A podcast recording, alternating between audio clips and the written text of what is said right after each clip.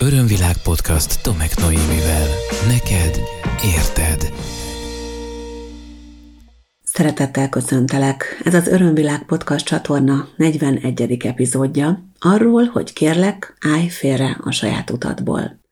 Mindjárt ezzel a nagyon konkrét felütéssel kezdem ezt a mostani adást, mert szeretném, hogyha mindjárt az elején letisztáznánk azt, hogy miről lesz szó ebben az adásban, és hogyha úgy érzed, hogy már megint valaki, aki a felelősséget az én nyakamba akarja varni, és valamiféle ellenállásba ütközik számodra ennek a podcast epizódnak a meghallgatása, akkor nagyon szépen kérlek, hogy vegyél erőt magadon, és akár abban a hitben is, hogy ez nem is rólad szól, de kezdj el gondolkodni azokon a nézőpontokon, amelyeket megosztok veled. Kezdj el egy kicsit beleérezni ebbe a témába, és nagyon bízom abban, hogy sikerül olyan nézőpontokat felvonultatnom számodra a következő nagyjából fél órában, amelyek segíteni fognak abban, hogy a saját dolgaid gördülékenyebben, hatékonyabban működjenek, és hogy lehetőleg a jövőben minél kevesebbszer, vagy akár soha többé ne legyen már jelen az életedben az önszabotás energiája. Önmagunk akadályozása nem egy új keletű dolog, nagyon sokan ismerik, és hogyha őszintén magunkba nézünk, akkor bizony észrevehetjük azt, hogy jó párszor megállítottuk már magunkat életünkben, bizonyos folyamatainkban, és mindenféle indokokat aztán persze tudtunk is találni arra, hogy miért.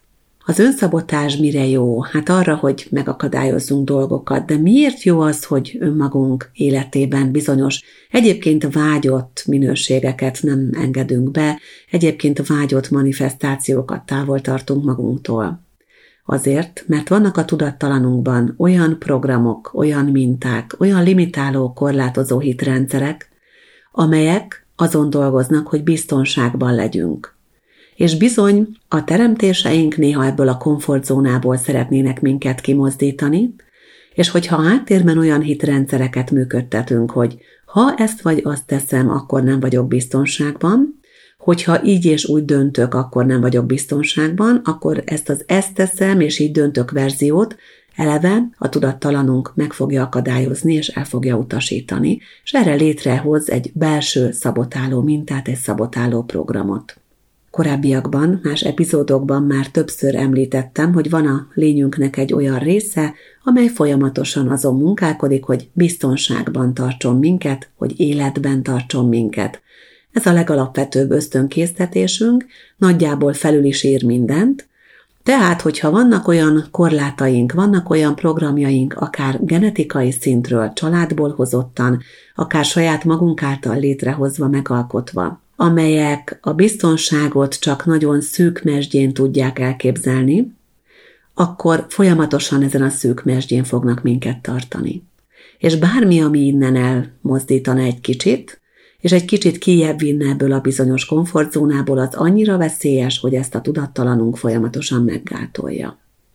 Ennyi bevezető után remélem, hogy az ellenállást sikerült egy kicsit visszavenni, és arra kérlek, hogy hangolódjunk rá együtt még mélyebben erre a témára. Ha teheted és olyan helyzetben vagy, akkor most csukd be a szemed, vegyél egy-két mély lélegzetet, és aztán önmagadban nagyon őszintén válaszolj a feltett kérdéseimre.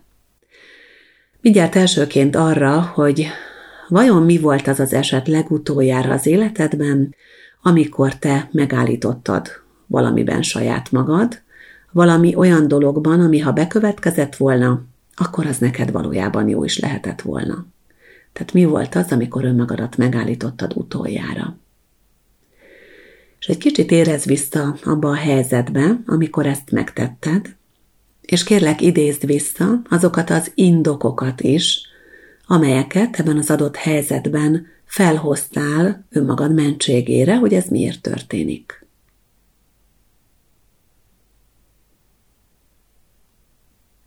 Kérlek egy kicsit abba is érez bele, hogy mikor volt utoljára olyan, amikor valaki más állított meg téged.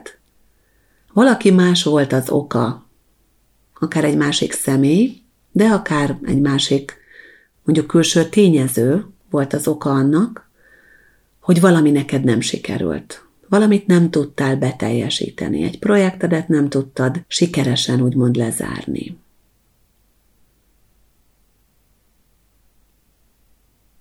Érezd bele abba, hogy emiatt a helyzet miatt hogy érezted akkor magad.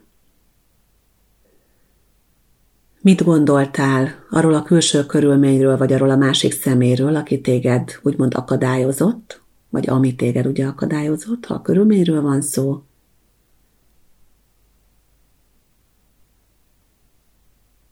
És most már ugye kellő idő távlatából arra is kérlek egy kicsit fókuszálj rá, érzéseddel elsősorban, hogy végül is milyen nyereséget származott ebből, hogy akkor az a dolog megállt. Mi lett a pozitív hozadéka számodra, vagy mi lett a nyeresége számodra ennek az eseménynek. Talán már unos untalan, de arról beszélek folyamatosan, és még fogok is szerintem több adásban, hogy mi vagyunk a saját életünk teremtői. A felelősségről szóló podcast epizódot érdemes talán visszahallgatni, hogyha úgy érzed, hogy ezzel a témával egy kicsit neked is van dolgod, mert abban a részben nagyon részletesen elmondom azt, hogy mennyire felszabadító, és mennyire jó érzés az, amikor megérkezik hozzánk a felelősségnek az a minősége, amely nem teherként vagy súlyként nehezedik ránk, hanem amely annak a lehetőségét hordozza magában, hogy képes vagyok ezt az adott helyzetet megváltoztatni, hiszen nálam van ennek a felhatalmazása a felelősségem által. A belőlünk kiinduló rezgéseken keresztül alakítjuk a külső világunkat, és amikor valami külső körülmény történik, biztos, hogy valami belül azzal bennem összerezeg, azonos frekvencián vibrál. Tehát ilyenkor ugye a feladat az, hogy megtaláljam önmagamban azt a mintát, amelynek a frekvenciája, a rezgése behívta az én életembe ezt a bizonyos kellemetlen tapasztalatot. Tehát akkor, amikor valami külső körülmény történik, valaki által vagy csak úgy, ami megakadályoz engem abban, hogy beteljesítsem egy vágyamat, hogy fejlődjek, hogy előrelépjek, hogy megkapjak valamit, hogy hozzájussak egy lehetőséghez, vagy hogy beérkezzek egy célba, megéljen valamivel kapcsolatban a sikert, akkor ott az bennem valami megakadályozza.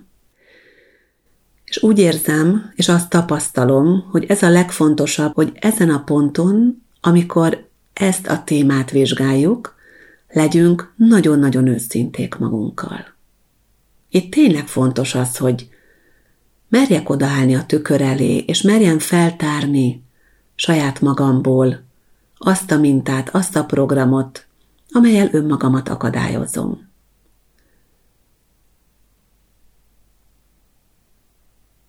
Érdemes azt is megnézni, hogy miben állítod meg magad újra és újra és újra. Mi az a korlát, amin keresztül te még soha nem léptél át egy másik zónába? Mi az, ami valahogy soha nem akar sikerülni? Mi az, amiről nem is hiszed el most már, hogy sikerülhet neked?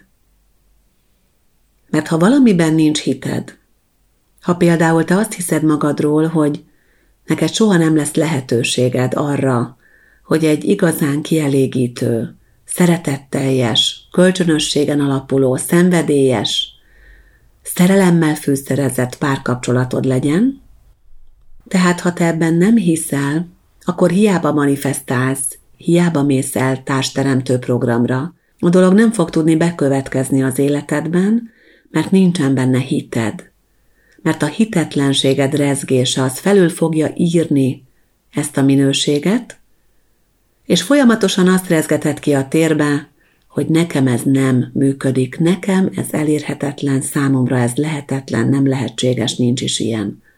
Talán másnak, de nekem nem. Érezd hát bele abba, hogy mi az a vágyad, ami nem tud valóra válni, és mit hiszel igazán mélyen belül, ennek az esetleges lehetségességéről, arról, hogy ezt vajon megérdemled-e, hogy a körülményeid megfelelőek-e hozzá, hogy egyáltalán biztonságos-e ez számodra, és ha valóra váltanád ezt az álmodat, akkor mi változna meg az életedben, visszavonhatatlanul vagy végérvényesen? Mindig nagyon jó kérdés az, hogy mi lenne, ha. Mármint abban az értelemben jó kérdés, hogyha a blokkjainkkal, az elakadásainkkal foglalkozunk, mert segít rávilágítani a tudattalanban megbúvó hitrendszereinkre, meggyőződéseinkre. Tehát nem azt nézzük meg, hogy mi lett volna, ha, ez nagyon fontos, én nem a múltba merengésről és a sajnálkozás energiájáról beszélek most neked, hanem arról beszélek, amit egyébként a Theta Healingben az úgynevezett manifestációs ásásoknál alkalmazunk, amikor megnézzük azt a verziót, hogy ha ez bekövetkezik, akkor milyen lesz az életem, szerintem. Ez ugye mindig az én nézőpontom. És akkor ezeket a verziókat, variációkat végignézhetjük. Akár egy döntési helyzetben is alkalmazhatjuk ezt a metódust, ezt a módszert, hogy megnézzem, ha ezt választom, akkor mi lenne, milyen előnyökkel, milyen hátrányokkal járna számomra. Ha a B verziót választom, az milyen előnyökkel, milyen hátrányokkal jár számomra. Vagy a C verzió, vagy a Z verzió, teljesen mindegy. Ez mindig segít a döntésben, illetve abban is segít, hogyha tényleg elakadnék a saját utamon, elakadnak a manifestációim, a teremtéseim nem tudnak bekövetkezni, fizikai síkra megérkezni, akkor mi lehet az a mélyen megbúvó meggyőződés, ami ezt megakadályozza? Azonban, ha az önszabotásról beszélünk, akkor ugye ez az egyik verzió, amit nagyon fontos megvizsgálnunk, a másik az, amit már említettem, hogy nézzük meg a felelősséggel való viszonyunkat, és azt is nézzük meg, hogy egyébként mit tudok én kezdeni azzal, hogyha velem valami jó történik. Mert nagyon sokszor az, hogy valaki önmagát akadályozza, nem is amiatt történik meg, mert nem vágyik színtiszta, őszinte szeretettel és vágyjal arra a bizonyos dologra, vagy nem azért nem történik meg, mert nem jól csinálja a teremtő manifestációs gyakorlatait, nem azért nem történik meg, mert neki ez nem jár, vagy valamiféle karmikus oka van, hogy ő ezt nem kaphatja meg. Nagyon szeretnek az emberek időnként erre is hivatkozni, ez olyan könnyű, akkor megint ilyen felelősségkihelyezés, hanem esetleg azért nem történik meg, mert nem hiszi el, hogy vele valami igazán jó történhet. Mert félelmetes nagyon sok ember számára a siker. És a sikernek mindenféle fajtája egyébként. És nem feltétlen csak arra a sikerre gondolok, hogy kiállsz országvilág elé, és elénekelsz egy dalt, és most tapsol neked a közönség, meg kiadják a lemezeidet, és akkor megnéznek a közösségi megosztókon, meg koncerteken énekelsz már, amikor ugye lehetnek koncertek, hanem arról beszélek, ami a siker érzését adja neked.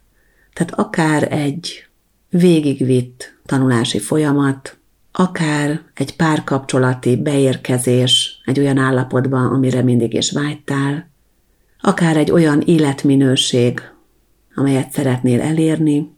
Siker az, amikor az ember a kezébe fogja a saját lakása kulcsát, vagy a háza kulcsát. Az is lehet siker, hogy az öletben alszik az a kis kutya, amire mindig vágytál, ez is egy sikerérzés egyébként, sok minden más is, de ez is siker, hogyha ez egy vágy volt és manifestálódott. Siker az, hogy végre megírod a könyved, elindítod a vállalkozásodat. Bármi lehet. De a kérdés az, hogy ezt te meg tudod engedni magadnak. Meg tudod-e engedni azt, hogy megéld ezt az érzést.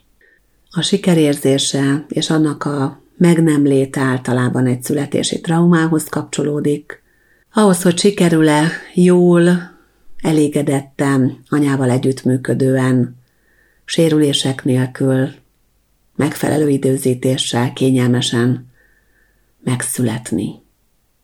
Ez ott dől el, hogy mennyire tudok a siker érzésével azonosulni, vagy sem. Aztán persze jön még a szocializáció folyamata során az, hogy a család mennyire támogató, hogy amikor megteszi valaki az első lépéseket, akkor megállítják, hogy jaj, nem mertelesel, vagy körbeugrálja mindenki, vagy amikor felfelé mászik a kanapéra, akkor anya megállítja a kisgyereket, hogy jaj, jaj, ne csináld, mert ez veszélyes, ez neked még túl magas. Valahol a dolgok ott gyökereznek a legtöbb ember életében ebben az életkorban. Ezekben a történetekben, születésben és a kisgyermekkori sztorikban. Fontos az, hogy tudjad, hogy lehetsz sikeres.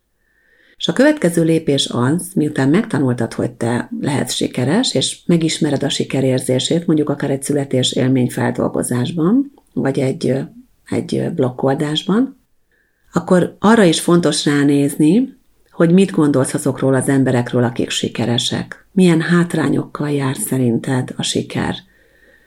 És akkor nagyon-nagyon sokféle negatív hitrendszer fog valószínűleg feltódulni a tudatalattidból, hogyha ezt még nem pucoltad ki.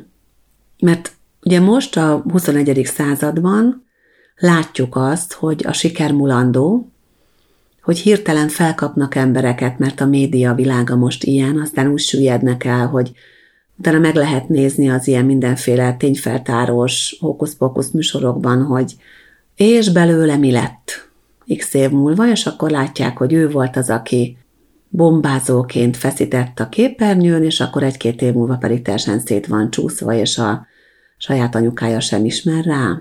Ugye, ezeket a transformációkat sikeres, egykor sikeres emberek a szemünk előtt élik meg, hogy a sikerről már egy nagyon erős kollektív tudati tér kialakulhatott, amely azt mondja, hogy hát nem biztos, hogy érdemes ebbe belemenni, nagyon sok veszéllyel jár, például azzal, hogy a nagyon magasról a nagyon mélyre esünk le. Aztán ott van egy másik aspektusa az ilyen beérkezettség, sikeresség érzésnek, az az, hogy mi van, ha el fogok szállni, és olyan iszonyatosan nagy képű leszek, mint az XY. Tehát ez egy ilyen félelem benne. Hogyha túl jól megy, akkor majd el fogom veszíteni azt a nagyon kedves, esetleg szeretetteljes, visszafogott, vagy barátságos énemet, aki vagyok, és félek attól, hogy nagyképű leszek, ha sikeres leszek. És hát ott van még egy nagyon fontos aspektus, miszerint a sikeres embereket gyakran éri támadás, akár szó szerint vedd azt, hogy fizikai támadás, akár pedig olyan támadások, amiben ők ki vannak szolgáltatva a más embereknek, tehát egy rossz mozdulat, egy mozdulatsor közben elkapott képsorozat, amiből kimerevítenek egy képet, ahol éppen valaki Furcsán néz ki, mert egy ó betűnél úgy kerekíti a száját, hogy ilyen eldeformáltnak látszik az arca. Egyébként bármelyikünknek a beszédét, hogyha kikockázzuk, ugye én időnként csinálok videókat, és látom azt, amikor a saját videómba vágni akarok valamit, és kikockázom, vagy keresek egy borítóképet belőle, hogy néha annyira döbbenetes arcot vágok, hogy tényleg visítani tudok a röhögéstől saját magamon. Na most ezt tök jó, aki lehet használni. Tehát nagyon sok olyan idézőes rizikófaktort élhetünk meg, abban, hogy sikeresek legyünk, ami miatt nem ezt választjuk. És hogyha a siker kapcsán ilyen gondolataink és ilyen vélekedéseink vannak, és a sikeres emberekről, akkor az teljesen mindegy, hogy az én sikerem az idézőben csak annyi lenne, hogy most akkor felvesznek arra az álommunkahelyre, és nem az, hogy mondjuk 20 millió látnak a tévében, vagy nagy színpadon énekelek, a sikerhez, mint energiához, mint minőséghez, mint érzéshez kapcsolódnak hozzá ezek a korlátok, ezek a limitációk. Tehát megint kikapcsol be és lép működésbe az az érrészünk, ami biztonságot szeretne nekünk biztosítani életünk minden egyes percében. Tehát ha azt érzékeli, ez az én részed egy ilyen helyzetben, hogy most aztán itt állunk a siker küszöbén, akkor behúzza a vészféket, és olyan energiát, olyan rezgéseket áramoltat ki magából, amelynek következtében valahogy meg fogod állítani a saját folyamatodat. Lehet, hogy úgy, hogy konkrétan hozol egy döntést, és elkezded megmagyarázni magadnak, hogy ezt most miért nem, majd mondok rá példát saját életemből, vagy úgy, hogy kihelyezed a melót, és valakire rá teszed ennek a felelősségét, rezgésileg behívod őt, ő pedig elvégzi ezt a piszkos munkát helyetted, és akkor még ráadásul lehet áldozatnak is lenni. Saját példám egyébként nagyon szemléletes, talán lehetséges egyébként, hogy már említettem. Én egész életemben nagyon-nagyon jó tanuló voltam, extrán kiemelkedtem mindig a környezetemből, már oviban is, iskolában is, Hát gimiben csak azért nem, mert súnyogtam a fű alatt. Akkoriban már nagyon visszafogott voltam, és nagyon frusztrált voltam, de egyébként a tanulmányaim tökéletesek voltak, tehát jelessel, érettségiztem színjelessel, és fel is vettek egyetemre nagyon jó eredménnyel, és ott is nagyon jó eredménnyel tanultam, mégis amikor jött az államvizsga, akkor ott behúztam a féket, és mindent kitaláltam arra, hogy erre nekem miért nincsen szükségem. Pedig tudtam, hogy szeretném, tudtam, hogy diploma kell, hogy legyen, hogy nekem ez feltétlen fontos az életemben, és mégis megállítottam akkor magam, és konkrétan két hónappal a, a vége előtt kiszálltam a buliból, és ott hagytam az egyetemet. Ez laza majdnem öt év tanulás után. Később persze diplomáztam, szó szerint kényszerítettem magamat rá, mert hogy kell a diploma. Polgármester hivatalban dolgoztam, és tényleg nevetséges volt a, a diplomásokhoz képest a besorolási bérem, pedig a munkám az sokkal felelősségteljesebb volt, mint sok más kollégámé. De hát ilyen ez a rendszer, ugye abban a rendszerbe beléptem, hogy rákényszerítsem magam arra, hogy mégis elmenjek és tanuljak és diplomázzak. De ott volt rengeteg indokom arra, hogy miért nem. És amikor visszanéztem a valódi okokra, már a Theta Healing szemszögéből ugye sok-sok-sok-sok évvel később, akkor azért nagyon erősen megmutatkozott benne az önbecsülés hiánya, az önértékelés hiánya, az a gondolat, hogy én úgysem vagyok elég jó, hogy biztos, hogy el kell vérezzek az utolsó pillanatban, mert ez velem úgy szokott történni, nem lehetek első, ugye ezt később a, az ikertörténetemben sikerült kidolgoznom az önmunka folyamatomban, szóval nagyon sok minden ilyen feljött. Az önszabotás mögött mindig ott van az élettörténetünk. Mindig ott van az, hogy miben hiszünk, és hogy mennyire hiszünk önmagunkban, hogy mennyire támogatjuk saját magunkat, mennyire tudjuk szeretni saját magunkat. Aki szereti magát, aki elismeri önmagát, aki támogatja önmagát, aki értékeli önmagát, az nem engedi azt, hogy bármi vagy bárki megállítsa, hanem megy töretlenül, és könnyedén áramolva a saját útján, mert tudja, hogy lehetséges számára, hogy ez biztonságos számára, hogy ezt megengedett számára, hogy ezt megérdemli, és hogy erre képes. Ezt mindet tudja magáról. Ha ezeket nem tudod még magadról, vagy vannak ilyen gondolataid, de nem érzed ezeknek a tökéletes igazságát önmagad számára, akkor kérlek ezeket a témákat vedd elő, és ezeken dolgozz. Ahhoz, hogy végre félre tudj állni a saját utadból. Örömvilág podcast Tomek Noémivel. És van még egy nagyon fontos aspektus, amit most szeretnék behozni ebben a pillanatban, az pedig az, hogy mi a szokás a családodban. Ugye, amikor a Kinek az életét élet témát taglaltam az egyik podcast epizódban, akkor már beszéltem arról, hogy érdemes azért nagyon mélyen ránézni arra, hogy a családom hogyan működik, hogy milyen szokásokat működtet, hogy mit hisz el, hogy a családom tagjai mire érzik magukat érdemesnek, mi számokra lehetséges, vagy mi az elérhető. Mert az, az energia, az bennem is ott van. Ugyanis én ott vagyok a családomban. És az a helyzet, hogy az is ott van energetikailag a családjában, aki esetleg teljesen fizikai síkon különáll a családjától. Mert a családnak van egy morfogenetikus mezeje. Ugye, aki a családállítás energiáját már megtapasztalta, az erről biztosan szerzett már saját élményeket, de ezt foglalkozunk egyébként a Theta Healing technika nézőpontjából is, és azt mondjuk, hogy minden kapcsolódásnak van saját aurája, tehát egy energia mezeje, így van akár egy párkapcsolatnak és egy baráti kapcsolódásnak is, általában a baráti kapcsolódásaimnak is, és a családi kapcsolataimnak is van egy energiamezeje, egy aurája. És érdemes ebbe az aurába kicsit mélyebbre ásni, és megnézni azt, hogy mi van ott. Mit pakoltak oda be a szüleim, a nagyszüleim, a testvérem esetleg. Nehogy azt higgyük, hogy csak a, az ősök által létrehozott minták vannak bent a genetikai rendszerünkben. Uh-uh. Föl és le hét generációban működnek a dolgok.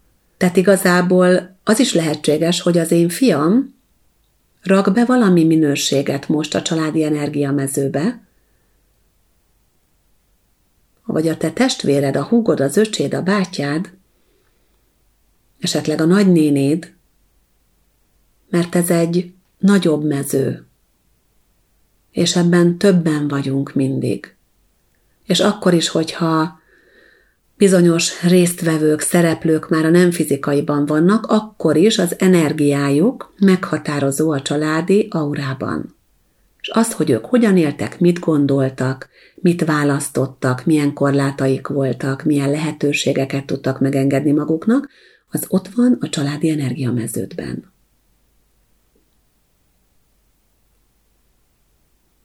Általában az a javaslat pszichológiai szempontból, hogy úgy legalább három generáción dolgozzunk akkor, hogyha szeretnénk a saját életünket letisztázni. Mi azt mondjuk a Theta Healingben, hogy dolgozzunk lehetőség szerint akár hét generációval is, ugye ezzel a hetedi ziglen minőséggel, és ez rengeteg mintát jelent. Nyilván a családi krónika általában meglehetősen hiányos információkban, és lehet, hogy még ha valakinek van is egy ilyen visszakövetett családfája, akkor azért neveket tud, meg foglalkozást, meg kinek hány gyermeke született, meg néhány főbb életeseményt, de az, hogy mit gondolt, mit érzett, azt nem feltétlenül. És mégiscsak ezek az információk alapvető hatással vannak a jelen életre itt és most. Az én őseimnek a mintázatait hordozom, ahogy te hordozod a saját őseid mintázatait. Tehát érdemes ránézni arra, hogy voltak-e olyan emberek a családban, akik megvalósították önmagukat és a vágyaikat, vagy hallod-e például azt a szüleitől, vagy hallottad-e, hogy de jó lett volna, ha megtehetem, nagyon szerettem volna tanulni, de nekem nem adatott meg, mert a mi időnkben még más volt minden, ezért ragaszkodom hozzá, kisfiam, kislányom, hogy te tanulj. Mert neked legalább már lehet, nekem nem lehetett. Na most, ha valaki például egy ilyen energiában nő fel, akkor mondhatná azt, vagy gondolhatná azt, ugye a logikus elme szintjén, hogy hát ő neki nem adatott meg, és milyen támogató volt, hogy akkor nekem pedig ezt biztosítani szerette volna, és biztatott is arra, hogy tanuljak, és mindent meg is tette azért mondjuk anyukám, apukám, hogy tanuljak. De miközben ennek energiát adott, annak is energiát adott, hogy folyamatosan újra és újra azt ismételt, hogy nekem ez nem volt lehetséges és ez a nekem nem lehetséges tanulni energia épp akkor a táplálást kap mondjuk, mint az, hogy tanulj. Na most ott, ahol ott a negatív, ott az meg is jelenik. Tehát ott van ennek az ereje, ott van ennek az energiája. És ez nagyon fontos értenünk, hogy amikor valamit azért akarunk csinálni, mert valami ellen csináljuk, akkor azt a valami ellenverziót, ami ellen dolgozunk, azt fogjuk szépen telelapátolni egy csomó energiával, fűtőanyaggal, hogy akkor hadd szárnyaljon. És ezt például én is hallottam otthon annak idején, hogy, hogy a szüleim nem tanulhattak. Az én családomban például az apukámnál volt egy ilyen történet, hogy őt egy Ilyen fiatalkori csintevés miatt kivágták a gimnáziumból, ahova egyébként én később jártam, mit ad Isten. Ugye én csak akkor tudtam meg, hogy az apukám járt oda, amikor én már oda jártam. Tehát ott volt egyébként a kényszerem, egy belső kényszerem, hogy én csak oda mehetek, elképzelni nem tudtam volna, hogy máshova, tehát én már akkor elkezdtem kvázi az ő álmát is megvalósítani, mert egyébként nekem is ez egy tiszta vágyam volt, de bent volt az övé is. És amikor ezt a történetet megtudtam, akkor azzal együtt azt is megtudtam, hogy ezután őt áthelyezték egy nagyon alacsony szintű iskolába, ami a képességeihez képest tényleg ilyen követelmény szinten rendelkezett, de mivel ez büntetés volt, ezért gyakorlatilag ott már neki bejött az a minta, hogy neki nem engedték meg azt, hogy az legyen, aki lenni szeretett volna. És kész volt a minta. És akkor Noémi mit csinál x év múlva? Nem megy el diplomázni. Nagyon fontos az, hogy lássuk meg az ilyen és ehhez hasonló párhuzamosságokat az őseink élete és a saját életünk között. És az is fontos, hogy amikor meglátjuk, akkor legyünk tudatában annak, hogy ezen tudunk változtatni. Mert nem kell így lennie azért, mert vele ez történt, hogy mert már velem egyszer megtörtént, nem biztos, hogy másodjára is meg kell történjen. Tehát tudok változtatni ezeken a sémákon. Tényleg tudok. Azonban ahhoz, hogy változtassak, ahhoz le kell kapcsolódnom az ősök mintájáról, és ahhoz fel kell ismernem azokat. Tehát foglalkozni ezzel a témával kikerülhetetlen. És akkor már nem fogom akadályozni magam. Olyan dolgokért, amikre valójában igazán mélyen és tiszta szívből vágyódom. Azt javaslom, hogy ha ezzel a témával kapcsolatban még szeretnél belül tovább gondolkodni, akkor adjál magadnak néhány percet arra, hogy vond vissza azokat a felhatalmazásokat, amiket ugyan nem tudatosan adtál másoknak, de adtál másoknak energetikailag, arra, hogy téged akadályozzanak. Szabadítsd fel a környezetedet, a te állandó akadályozóidat, az alól a feladat alól, amivel megbíztad őket. Engedd, hogy enélkül folytatódjon tovább a kapcsolatotok. Ezt egyszerűen csak képzeld el egy relaxált állapotban. Vagy mondd ki magadban, hogy felszabadítok most mindenkit, az alól a kötelezettsége alól velem kapcsolatban, hogy akadályozzon engem. Felszabadítok most mindenkit az alól az elvárásom alól, hogy úgy is akadályozni fog engem. És megengedem, hogy a kapcsolatunk anélkül folytatódjon, hogy ő akadályozna engem.